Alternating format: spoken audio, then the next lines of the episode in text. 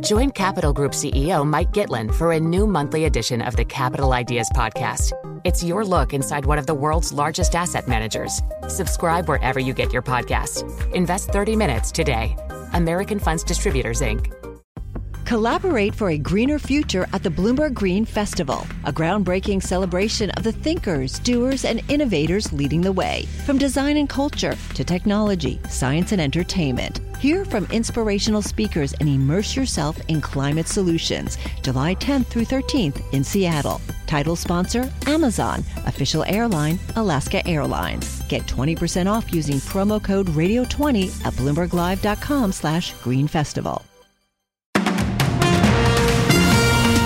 This is Bloomberg Daybreak Asia for this Friday, April 28th in Hong Kong, Thursday, April 27th in New York. And coming up today, U.S. economic growth slows during the first quarter while inflation accelerates. Amazon reports strong sales in its cloud division with quarterly profit topping analyst estimates. And Snap reports its first ever quarterly drop in revenue after making major changes to its ad tools. U.S. policy to de risk, not decouple. White House says major economic address. McCarthy on Bloomberg says he will not compromise to clean debt ceiling rise. Fed chair deep faked into thinking he was talking to Zelensky. I'm Ed Baxter with Global News. That's all straight ahead on Bloomberg Daybreak Asia, the business news you need to start your day in just one 15 minute podcast. Available on Apple, Spotify, the Bloomberg Business app, and everywhere you get your podcasts. Good morning. I'm Doug Krisner. And I'm Brian Curtis. Here are the stories we're following today. Amazon reporting first quarter revenue that did increase 9.4% to $127.4 billion. Analysts were projecting 124.7, so about 3 billion less. Uh, sales in Amazon's cloud unit rising 16% to 21.4 billion, and that beat projections.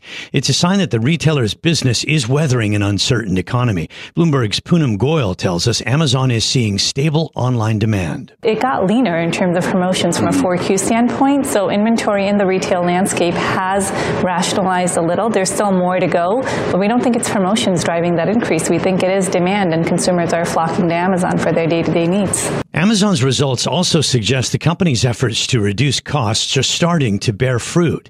Operating expenses increased 8.7% in the quarter. That was the slowest pace in at least a decade. So the stock had a big gain during the regular session, up 4.6%. I mentioned the jump in after hours, but it's given all of that back and is trading uh, flat here at the moment.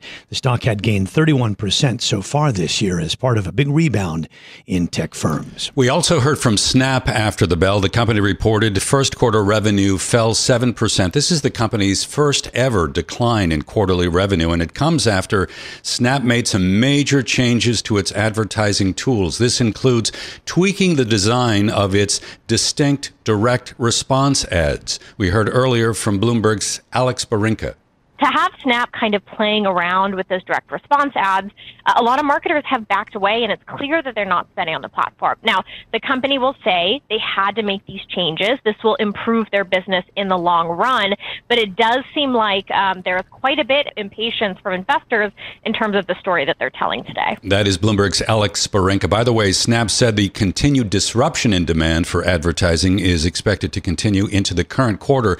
The stock right now is down 17% in late U.S. trading. U.S. economic growth slowed in the first quarter. The GDP was at 1.1% on an annualized rate. Bloomberg economists were projecting 1.9% growth. Business investment in equipment posted the biggest drop since the start of the pandemic. There was also a pullback in inventories, which subtracted the most from GDP in two years. It comes despite a pickup in consumer spending, which rose 3.7%. We got reaction earlier from Lindsey Piegza, chief economist at Stifel. This sets the tone for what the expectation of the U.S. economy was at the start of the year, and it tells us two things. One, we're losing momentum from what we saw at the end of last year, but two, the economy is still proving resilient. On a more concerning note for the Fed, core PCE inflation for the quarter rose 4.9%. That was higher than the 4.7% that analysts had estimated.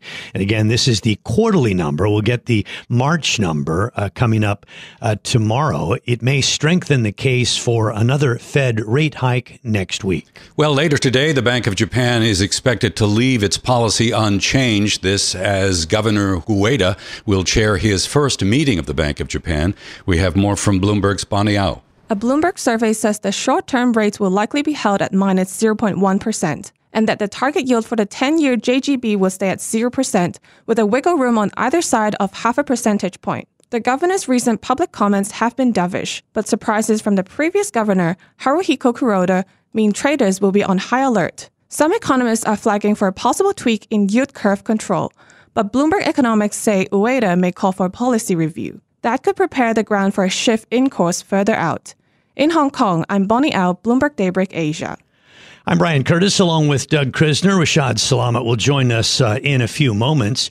So, Doug, I have to say that among the questions that I would want to be putting to guests today is Does this rally that we're having in the equity market feel uh, shaky or on solid ground, particularly in light of that rather disappointing GDP report. Although consumer spending was pretty solid, but that 1.1% print uh, surely is disappointing. And it comes at a time when you've got inflation not only sticky, but actually gaining. Yeah, it's difficult to make sense of how the equity market was responding to the weak data and also inflationary pressures that remain persistent in the economy, and that may keep the Fed from cutting rates as soon as the market had been expecting. But I want to touch on Intel, Brian, because we also heard from Intel after the bell, and the stock right now is up by more than 7% in the late U.S. session.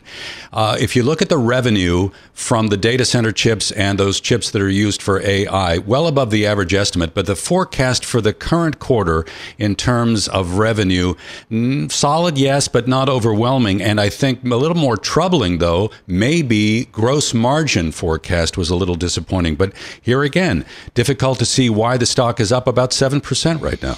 Well, see, here's the thing. It seems like investors are looking at earnings that they're just that good compared to what was expected that they can set aside the macro. And everybody realizes that this is an extremely unusual environment. We have falling GDP at a time that jobs stay strong. So how do you actually put that into your abacus and figure out, you know, what comes out the other side? It's a, it's a, a good question to put to Anthony Doyle. He'll be coming up in a few moments, head of investment strategy at Firetrail Investments. Now it's time for global news. U.S. National Security Advisor Jake Sullivan saying that the operative word when thinking about the relationship with China is de risking. Ed Baxter has global news from the 960 newsroom in San Francisco. Ed? Yeah, exactly, Brian. Uh, Sullivan says de risk, not decouple. In remarks today at the Brookings Institution in D.C., Sullivan said the interest in protecting U.S. security against China's use of U.S. technology. We'll keep investing in our own capacities and in secure, resilient supply chains. We'll keep pushing for a level playing field for our workers and companies and defending against abuses. Our export controls will remain narrowly focused on technology that could tilt the military balance. We're simply ensuring that U.S. and allied technology is not used against us. Now, he says not decouple. We are not cutting off trade. In fact, the United States continues to have a very substantial trade and investment relationship with China. Bilateral trade between the U.S. and China set a new record last year. And Sullivan says all measures are tailored and measured. U.S. House Speaker Kevin McCarthy today is saying his red line in the sand regarding the debt ceiling is he definitely will not negotiate a clean debt ceiling increase proposal.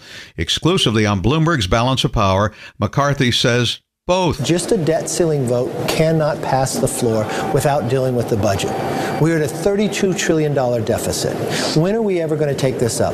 The Democrats had added $6 trillion. The president wants to spend more money than he spent during COVID. Now, Bloomberg's Jack Fitzpatrick says uh, President Biden's position is seeming to lose a bit of traction. Realistically, they can either play an endless game of chicken and the president can refuse to talk to him, or this vote in the House that demonstrated the Republicans do have a functioning majority can actually get him to the table. It seems the most likely thing is that Biden has to talk to McCarthy. And the White House has reiterated that it will go along with anything but a clean bill.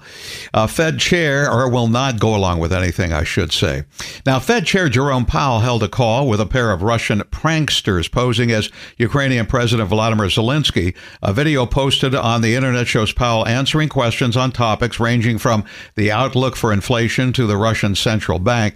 It's unclear if the video was altered. Now, the Fed has confirmed it has no confidential information being discussed. The two pranksters are well known. It's not their first uh, video or rodeo. They did one with J.K. Rowling. They did one with former President uh, George W. Bush. Now, Bloomberg's Kailey Leinz says uh, this has to be getting people's attention. This is just something we have to think about in the age of deep fakes and AI and the ability to manipulate uh, information and how it's perceived on the internet. Clearly, central banks and governments around the world have to be paying attention. And Wendy Whitmore of Palo Alto Networks on Bloomberg Technology says always morphing into the deep fake. We're going to see much more sophistication coming from them. And you've already seen that over the course of the past year with cyber criminals really getting in the game, game in an effective way. So generally technology fuels the offense a bit more faster than it's going to fuel the defense. But I think we also feel very well prepared on the defensive side. And says it will always be a cat and mouse game. Global news powered by more than 2,700 journalists and analysts in over 120 countries in San Francisco. I'm Ed Baxter, and this is Bloomberg. Join Capital Group CEO Mike Gitlin for a new monthly edition of the Capital Ideas Podcast. It's your look inside one of the world's largest asset managers. Subscribe wherever you get your podcasts. Invest 30 minutes today.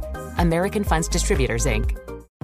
Collaborate for a greener future at the Bloomberg Green Festival, a groundbreaking celebration of the thinkers, doers, and innovators leading the way. From design and culture to technology, science, and entertainment. Hear from inspirational speakers and immerse yourself in climate solutions. July 10th through 13th in Seattle. Title sponsor Amazon. Official airline Alaska Airlines. Get 20% off using promo code Radio20 at BloombergLive.com slash Green Festival. I'm Brian Curtis in Hong Kong, along with Rishaad Salamat, and we say good morning to Anthony Doyle, head of investment strategy at Firetrail Investments, on with us from Sydney. Anthony, we know that we need to respect the price action. We talked about how difficult it is to really get risk assessment done here, and it's not like uh, investors are not discerning. They've they've traded Snap down 18% here after the bell, and Amazon was up 12%, and now it's actually down 1. 1.2%. So people are out there making educated guesses on what's going on. What does Anthony Doyle think is going on? Yeah, I mean, the, the market action that we've seen of late um, really reflects concerns around um, the end game of, of, monetary policy, interest rates, um, and the extent to which inflation may not moderate uh, as quickly as central banks would like. Um, so, in this type of environment where for so long macro has dominated the narrative, um, and we start to revert back to a more normal regime where central bank rates may be on hold for an extended period of time, obviously the stock specific idiosyncratic factors start to come to the fore. Uh, and that's why you're seeing the price action um, on a couple of names that you've just mentioned there. But also, the market is highly discerning as to which companies are likely to thrive um, in a more difficult environment um, and may, may be less reliant upon economic growth, um, and those companies that will find uh, an operating environment much tougher, which could be a possible um, recession, global recession, um, within the next 12 months. So, uh, tell me something, Anthony. Is it discernment or is it actually skittishness uh, in terms of the investor's way of looking at things? I mean, the, the conversations that I have with, with our clients here uh, in Australia, uh, certainly I think many recognise the opportunity that exists in global equity markets in terms of valuations are compelling following the price action that we've seen over the course of the last 12 months or so, even with the rally we've seen in 2023, um, particularly in mega cap growth style stocks. Um, but there is, uh, I think you're quite right. Um, apart from being discerning um, and, an environment for obviously trying to, to, sort the wheat from the chaff, um, it is a, a, a, growing consensus that it is no longer the case that central bank liquidity will bail investors out.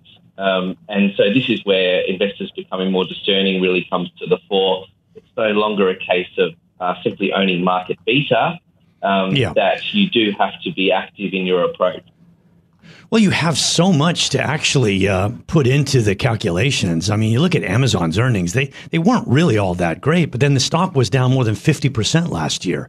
So you've got high valuations, but a lot lower than they used to be, and then you've got earnings that coming in, you know, maybe not as bad as expected. And so, how do you figure that? I'm not asking you about Amazon in particular, but you, you know what I'm saying is that it's it's very complex now uh, to figure out how to maneuver through the next six to nine months.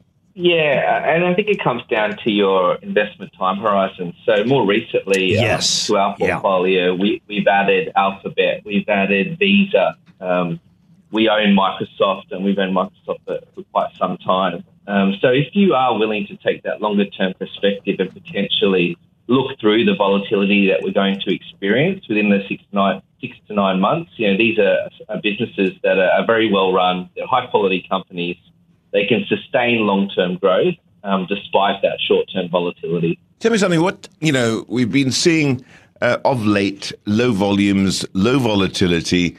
Uh, you know, uh, the market's been in a kind of torpor here. Uh, you know, how much is effectively? Uh, uh, what is the case exactly? Do investors actually look at what's going on with the equity markets and go, "Well, should I really bother when I can just put my money into money market fund instead?" Yeah, it's a relatively high hurdle when you do have um, the, the risk-free rate um, relatively higher, certainly in, over the course of the last decade, much higher than, than what we've become used to in terms of ultra-low interest rates. And um, couple with that, obviously, a, a more uncertain outlook um, and even you know, some geopolitical concerns, particularly around the US debt ceiling and, and obviously the, the issues we've seen in terms of the war in, in Ukraine. Um, it is a, a relatively high hurdle for investors to potentially move out of that risk-free asset or money market funds, as you say, into a higher risk asset.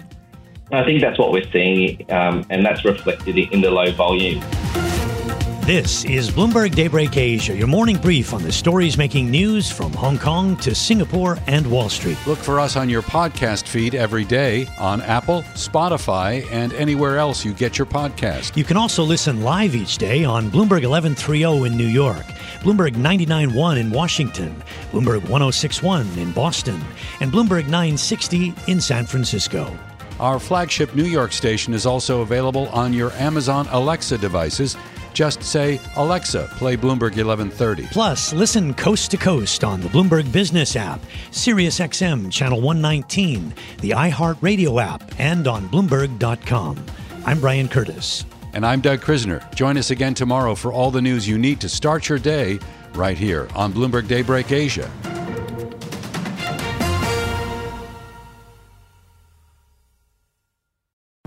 Collaborate for a greener future at the Bloomberg Green Festival, a groundbreaking celebration of the thinkers, doers, and innovators leading the way. From design and culture to technology, science, and entertainment. Hear from inspirational speakers and immerse yourself in climate solutions. July 10th through 13th in Seattle. Title sponsor Amazon, official airline Alaska Airlines. Get 20% off using promo code radio20 at bloomberglive.com slash green festival.